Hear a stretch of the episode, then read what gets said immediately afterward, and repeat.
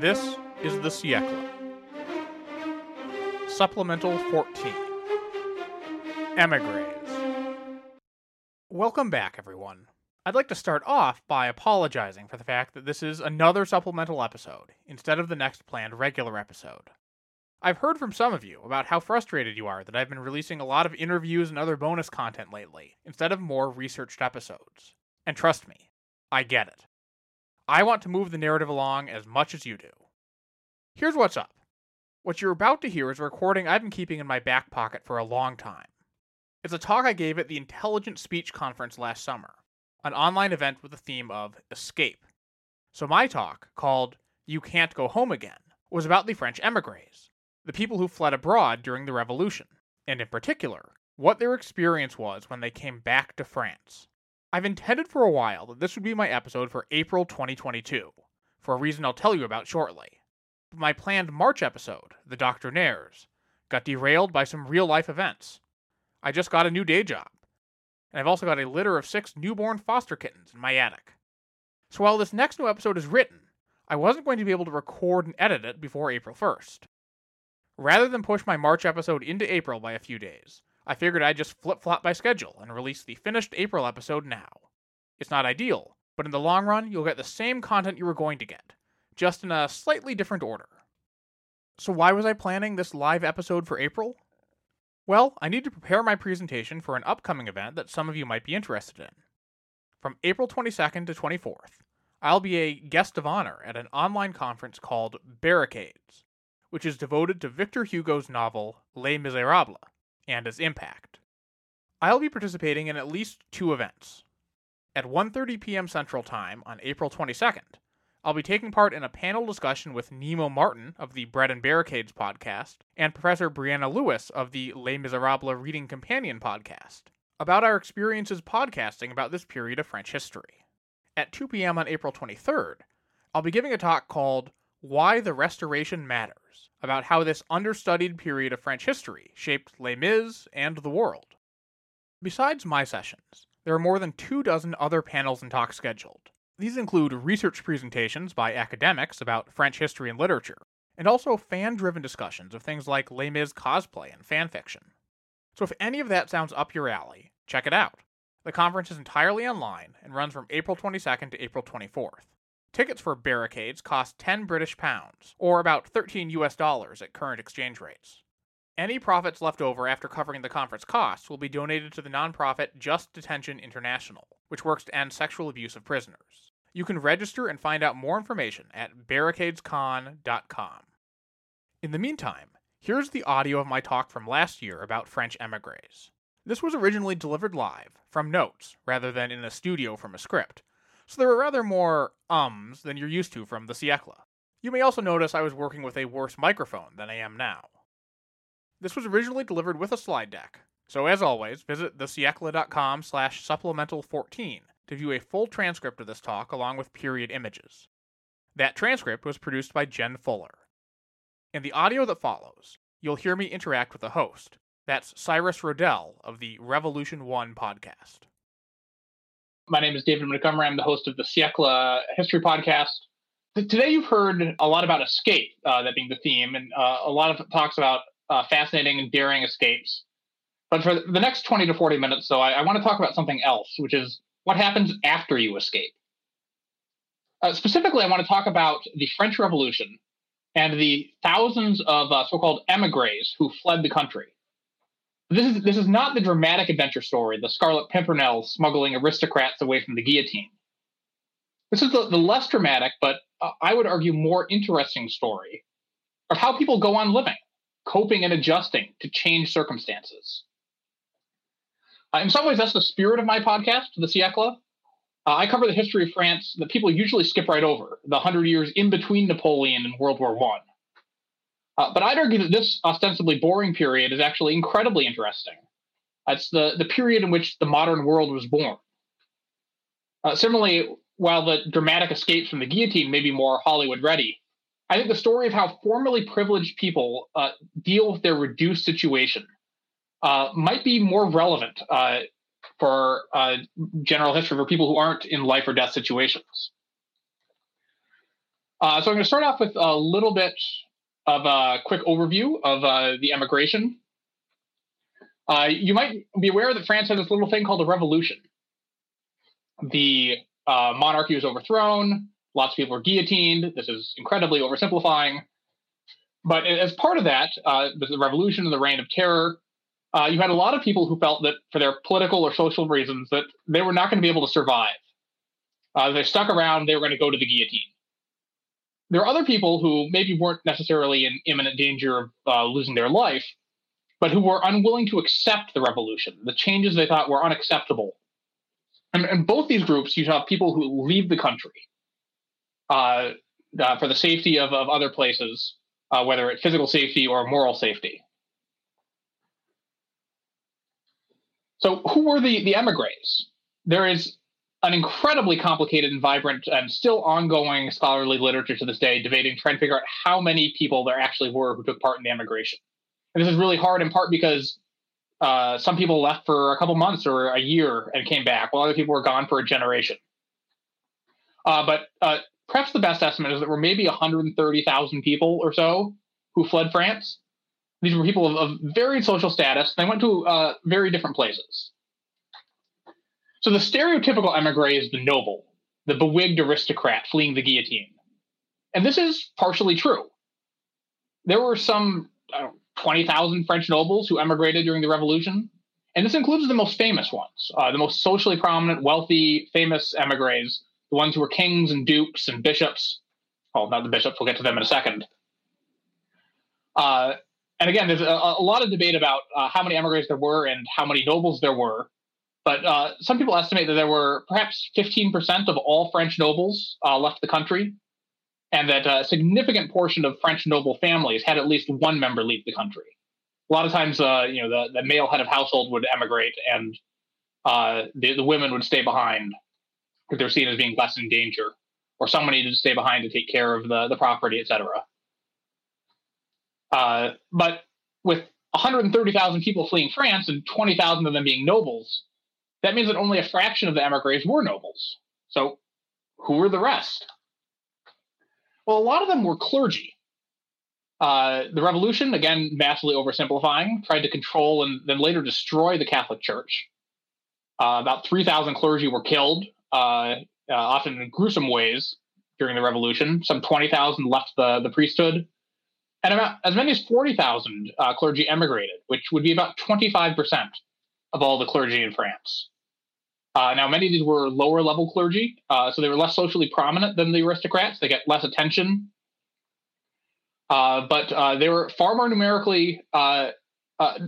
them numerically, both in absolute terms and relative terms.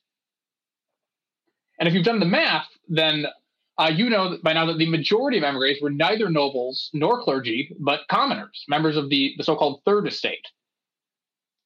These were by far the least socially prominent group for a couple of reasons. One is that many of them were just servants who just were coming along with nobles. Others were peasants or sailors who may have hopped across the border when things got hot and then came back a few months later. And perhaps most importantly, while 15% of nobles left and 25% of clergy left, less than 1% of the Third Estate ultimately emigrated. So as a social force, it was just a much less significant group. And while mentioning this, the nobles are often overrepresented as the face of the emigration. I say that as warning because I'm about to overestimate nobles as the face of the emigration and the rest of this, because there's simply more historical material about them. So I also want to emphasize that there were lots of differences within the émigrés and not just of social status. There's a stereotype that émigrés were all reactionary ultra-royalists. And at the time and since, a lot of people have used émigré as sort of a shorthand for reactionary, treating the two groups as one and the same. And of course, not all ultra-royalists emigrated, and not all émigrés were ultra-royalists. Émigrés were probably disproportionately reactionary. The kind of person who was most likely to leave France was the kind of person who had those far-right politics. And some people went to the right while in emigration. So one example you can see here on the right is a fellow named Mathieu de Montmorency, who was a young aristocratic revolutionary on the left side of the National Assembly. But he was driven into exile as the revolution radicalized. And when he came back to France in 1814, he was a hyper-religious, ultra-Catholic, reactionary, ultra-royalist. His experience was not alone. A lot of people, the experience of being surrounded by fellow émigrés, of watching from abroad what was happening to France, only hardened their position that the whole revolution was a disaster. But many émigrés were moderate or even liberal. People like Talleyrand was an émigré for a while. The Marquis de Lafayette was technically an émigré. He fled the revolution because it was getting too radical and he was in danger. The Duc d'Orléans, who was the son whose father changed his name to Citizen Égalité, Citizen Equality, as a sign of his commitment to the revolution. He was also an émigré who spent a lot of time traveling in the United States. But as another example, emigration meant a lot of former nobles had experience of, for example, Britain's more liberal culture and politics, and a lot of them came away impressed, thinking that France could do to imitate that. So, as I said, emigration went everywhere. Austria, Russia, the United States, but London was sort of the epicenter. You can see here a political cartoon from Britain at the time showing a bewigged aristocrat meeting a stolid John Bull, the representative of the British people. People went to where they went for safety. Britain, obviously, was being protected by the English Channel, and the English Navy was less vulnerable to attack. But they also had money, and Britain provided foreign subsidies, as did many other countries. So you could get paid subsidized in the same way that many countries today provide some subsidies to refugees. But these subsidies weren't enough. And a lot of these newly poor nobles were forced to do something truly horrendous, which is work. These are people who've been living off their income from their estates for a long time, but the French government took steps to stop émigrés from benefiting from their assets. They seized the assets often. They stopped money from moving overseas. And so you had a whole host of incredibly prominent dukes, duchesses, counts who were forced to take up fairly menial jobs. The Comtesse de Sassivelle started a business making straw hats. The Marquise de La Tour du Pin became a linen worker. The Duchesse de Gontaut sold paintings. And the Duc d'Orléans, who I mentioned, who would later become King of France, worked as a teacher. Now, it was possible to go too far. Making hats was seen as tolerable, but one noble was court-martialed by his social club and expelled for the crime of becoming a servant, which is seen as just too degrading, much more degrading than making hats.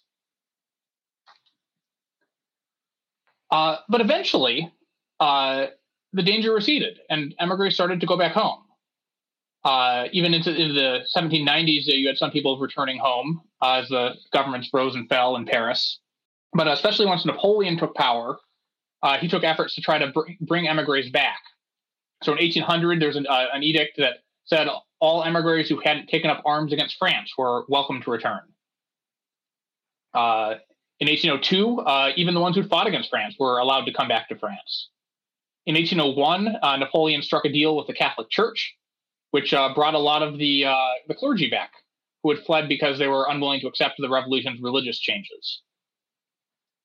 But there were a few diehards, several thousand, who remained in exile all the way to the end until Napoleon fell in 1814. Hello, my name is Peter Zablocki, and I'm a historian, author, and college professor. I'm thrilled to invite you to check out Evergreen Network's History Shorts podcast.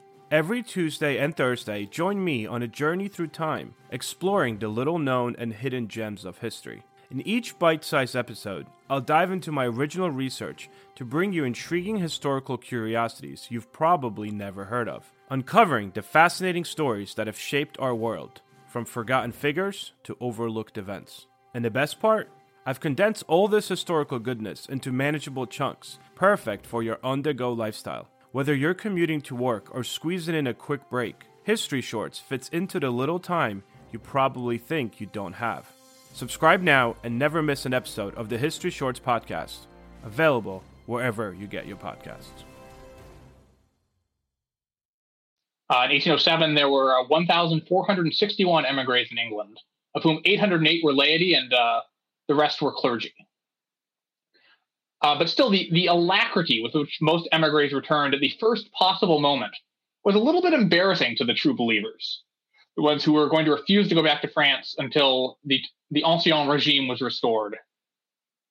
The leader of the émigrés in England, the ultra-reactionary Comte d'Artois, was basically forced to give returning émigrés his blessing because he was advised that they were going to go back regardless, so he'd better make it look like he approved if he didn't want to turn them against him. So these émigrés came back to France, and this is what I want to really focus on after sort of laying the groundwork for what happened here.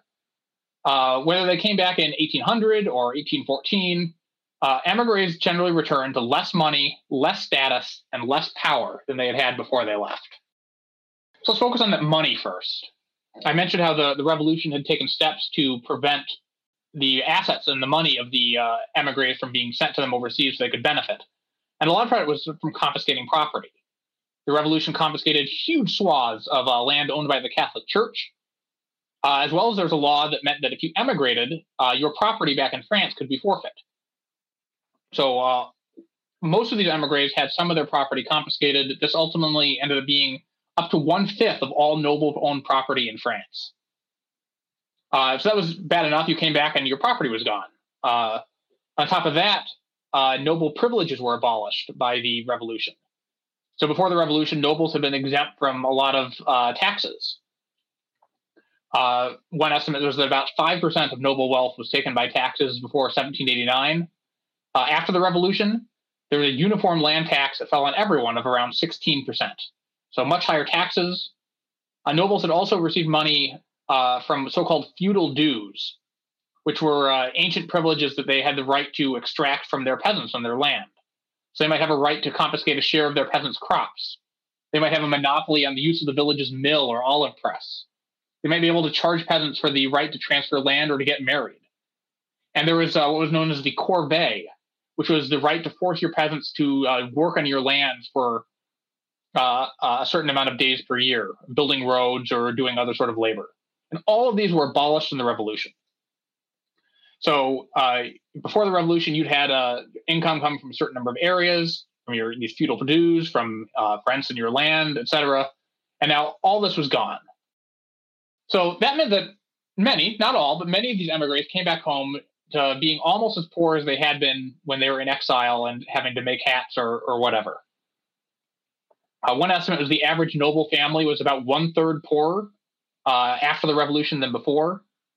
The average provincial noble family saw its annual income reduced by 1/3, from around 8,000 francs before the revolution to about 5,200 francs per year after. But it's important to keep in mind when talking about this 1/3 reduction to 5,200 francs per year, that the average peasant farmer in this time might earn 300 or 400 francs per year. So while these émigrés were poorer, they were not exactly destitute. One example, we talked about the Marquise de La Tour du Pin earlier, who became a linen worker. She lamented that the revolution, quote, ruined my father-in-law and our family fortunes never recovered. She estimated that her family's income had been slashed by 58,000 francs per year. But, of course, that still left them with 22,000 francs per year, which is a lot less, but still probably in the top 1% of French society. But even nobles who weren't quite so rich, and there were a lot of them, heard to lament when they were preparing to go back home, where shall I go to hide my poverty? It was deeply embarrassing to be a impoverished noble, because being of noble blood and being rich were supposed to go hand in hand. Being in debt was one thing, but being actually poor was something else entirely. Some nobles were so embarrassed that they just stopped acting like nobles. They pretended to be commoners. They stopped using their title, their seal, their visiting cards, because it was less embarrassing to just seem to be an ordinary commoner getting by than to be a count who was penniless and living in a shack. De La Tour du Pin, who I mentioned before, said that her family had been, quote, forced to contrive a living, sometimes by the sale of the few possessions remaining to us, and sometimes by taking salaried posts. You can sort of hear the disdain dripping from her voice there at the thought of having to work for a living Being in exile is one thing, making hats, but once you're back in France, the idea of having to take a position for the salary was deeply humiliating. Many of the nobles who still had some money tried to use it to buy back their confiscated property, or they found people who were willing to loan them money to do so. Sometimes these buyers agreed to sell, which restored the pride and income. But though a lot of property did return, some people lamented that all their efforts to keep themselves afloat were in vain. Whether or not they had money left, these returning emigres suffered an intense loss of social status. The clergy, which had previously been largely independent, funded by vast landholdings and a direct 10% tithe that they could impose on the population, they're now employees of the government. Noble titles were legally abolished by the Revolution. When Napoleon finally brought his own noble titles back, that meant that the old nobility now had to share their titles and their status with new nobility.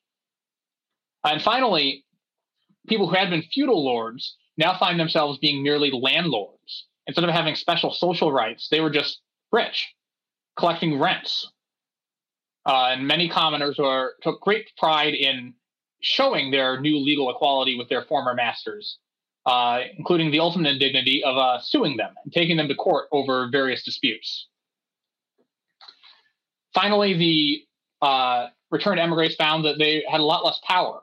All the ancient privileges and influence were gone. The regional parlements that had given many nobles a voice. If they wanted power, they had to work for Napoleon. And Napoleon could always decide that he didn't like you anymore and was going to fire you, or worse. The famous writer Chateaubriand found that out when he published a pamphlet attacking Napoleon. The emperor shut down Chateaubriand's newspaper, seized his property, and almost arrested him. But still, many former emigres were more circumspect, kept their heads down, worked under Napoleon, even if deep down they wished that the Bourbons, the family of Louis XVI, were still ruling France. And then comes 1814, and the Bourbons come back. Napoleon is defeated, abdicated, the Bourbons return, the last emigres come back to France, and they find themselves finally, both the ones who just came back and the ones who'd been there all along, finally had new access to power, wealth, and status. The church had new prominence, new resources. They got more funding. There was a determined drive to recruit new priests, to give them more money, to re-evangelize the population. The Restoration government had a chamber of peers modeled on the House of Lords, which was hereditary appointment. That had a handsome salary. Emigres took roles in political organizations, a movement called ultra-royalism, that sometimes controlled the elected Chamber of Deputies, took a role in shaping national power. Louis had a royal bodyguard. It was staffed by men whose bloodlines were rather more impressive than their military records. There are civil service jobs now available. 70% of Restoration prefects were members of the noble class. And again, I'm sort of conflating nobility and emigres here, as that not all nobles emigrated, not all emigres were nobles. But this is the most prominent group here. And in general, whether you were an ultra-royalist or more moderate, so the Restoration was good news for the kind of person who had tried to emigrate. There were exceptions, of course.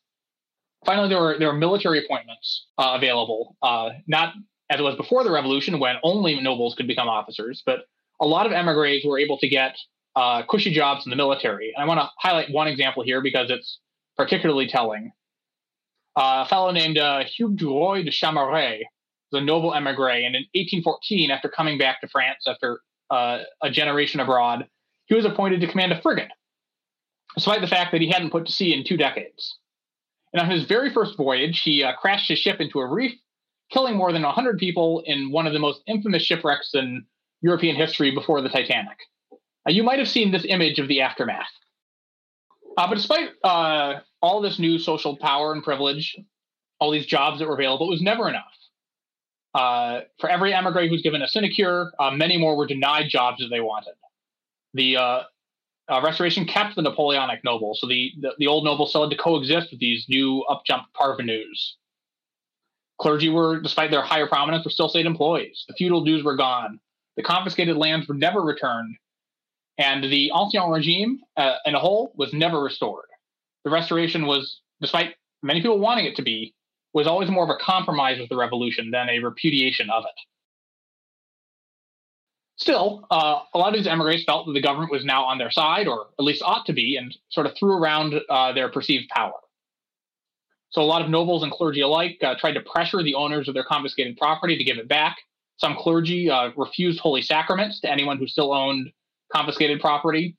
There are some areas where nobles still lorded over their peasants like before. I addressed them with the informal "tu" pronoun, like they were children. There's one restored noble who, we're told, treated his peasants like slaves. Quote, "Woe to whoever didn't remove his hat while speaking to him, for a blow with his walking stick soon knocked off the offending headgear."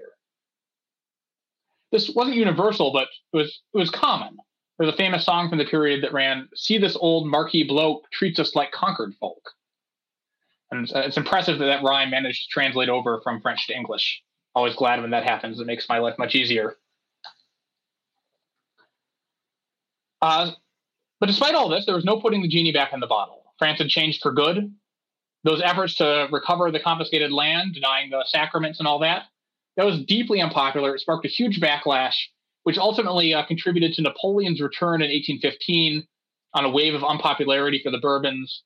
This didn't last. He was defeated at Waterloo and exiled again to St. Helena.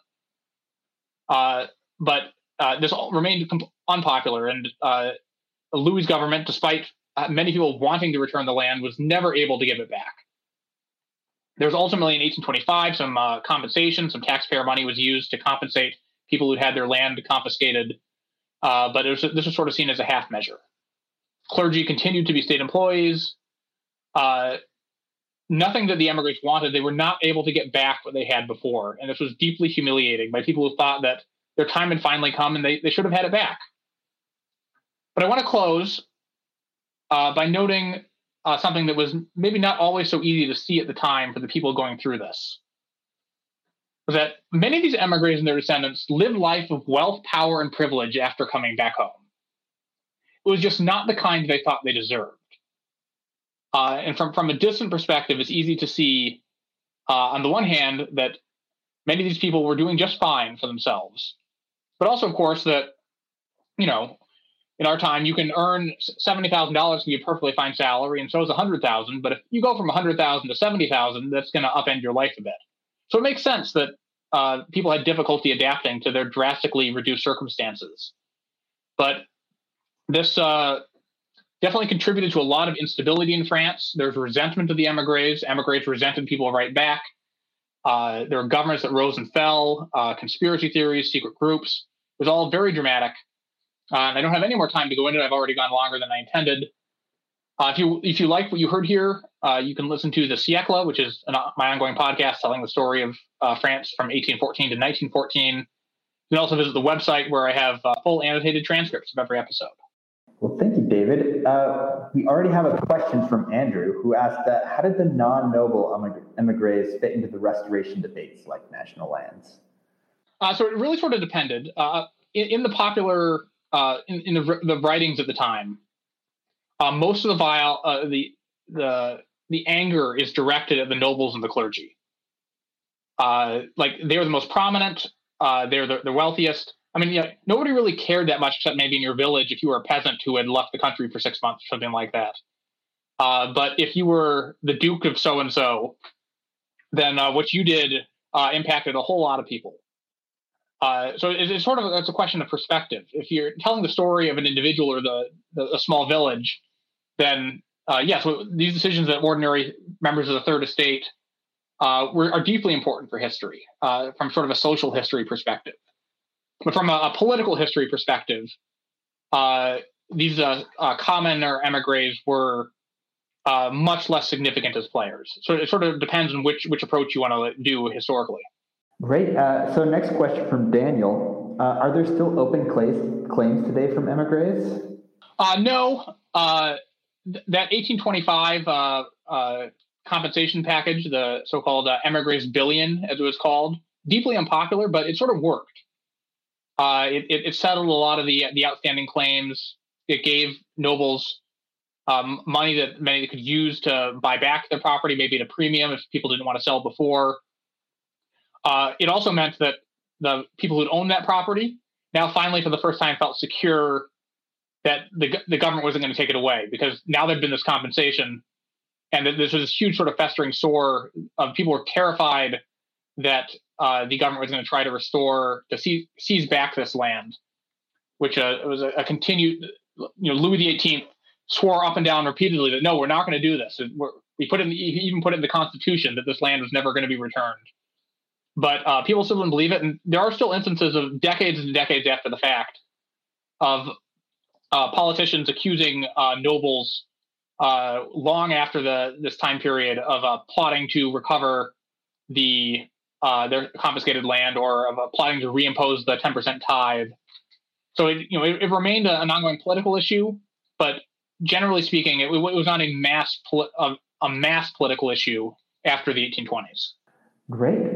So Stephanie asks, do you have any episodes specifically about the children born abroad but who moved back to France with their parents later in their childhood? Third culture kids of their time, so to speak. I don't have any episodes on that, and those actually are not super visible in the sources. There are a lot of people in the sources who were young men and young women when they went into emigration, and came back 20 years later as adults whose lives had been shaped in many ways. One of the common experiences was that all the French kings of this time, for like a 40-year period, were huge Anglophiles. They loved Great Britain because they'd spent their formative years of their life in exile there. Also, of course, they recognized that from a geopolitical standpoint, France couldn't beat Britain, so they might as well join them. But there were definitely lots of instances of people whose lives were deeply shaped by being émigrés, of the experience of being poor, of the experience of living in other cultures. Certainly knowing English was common. There was a ton of cross-channel visits by members of the upper classes of both countries, in part because so many émigrés had lived in England, spoke the language now, and had good contacts there. So Cynthia asks, do you have any idea of how many or what percentage of the ancient regime period went extinct? I mean, this is a complicated question because the Ancien Regime there was no formal registry of who was a noble. But there's a huge informal effort, both before the revolution and after the revolution, to create unofficial peerages, books that accounted sort of who's who, Burke's peerage for France. And there were lots of different private groups. There were huge feuds between publishers of different competing books of the peerage. People sued each other, accused each other of being frauds. So-and-so claimed to have noble backing but wasn't. Some of these were basically monetary scams that you had to pay to be listed. So there's all sorts of efforts to try to track this. But generally speaking, it was, unless you were of the grand upper nobility, it didn't make much of a ripple if your family died out. Most people didn't care. And it was also over the sort of 30 years after the revolution, after Napoleon, there was... it was fairly easy to fake being a noble. You could just start calling yourself, instead of, for example, Honoré de Balzac, the famous writer. He was born Honoré Balzac. He started using the so-called noble particle, the de, in there, which makes you sound like a noble because it made him sound more impressive. And there was no law against that. Generally speaking, lots of people did that. If you've read The Count of Monte Cristo, a major portion of that plot are commoners who are pretending to be nobles because they have money, and they sort of manufacture a fake noble identity, and no one really cares. Obviously, like, if people did care, it was a huge scandal if it was found out, but it was relatively easy to do. No more questions from the chat right now. I have a question, though. You've talked a lot about the influence that the immigrant community played in French politics. What impact did they have on the politics of the countries they emigrated to? Yeah, so that's a great question, and it was something I thought about adding to the presentation, but ultimately, and probably correctly, decided I didn't have time for. So the best evidence we have is for Britain, where there's the most émigrés and the freest press. So you have a lot of contemporary accounts published of reactions. as you might expect today, seeing how refugees are treated in first world countries, it was controversial. Some people didn't like that the British government was paying a subsidy to exiled Catholic priests. That was seen as backing popery in some areas. And there was that image of the enraged, it's called the enraged dancing master, that cartoon there. Is making fun of the exiled French noble. The cartoon has a joke about the Britain trying to enforce a tax on hops with a pun on the plant and dancing. But so there was some resentment, but most sources seem to find that on the whole, the émigrés were accepted. Many of them were welcomed in. The aristocrats were welcomed into high society. In England, there's certainly some influence. There are ties that were forged between British nobles who met the French exiles, which would then prove lasting into the 1820s, 1830s. And of course, all these émigrés helped provide a spur for the countries they were in to not compromise, to keep fighting Napoleon. It would have been embarrassing for Britain to make a permanent peace with Napoleon when they were also playing host to Louis XVIII in exile and his whole family. It would seem that they had obligations beyond what they wanted to do. So the émigrés sort of constituted a spur to not compromise and to not make peace. Thank you again for listening. Remember to register for the Barricades Convention, April 22nd to 24th, if you'd like to hear me and others talk about Les Miserables. That's at barricadescon.com. Instead of blathering on more, I'll just wrap this up and get back to working on the next episode. Join me very soon for episode 29, The Doctrinaires.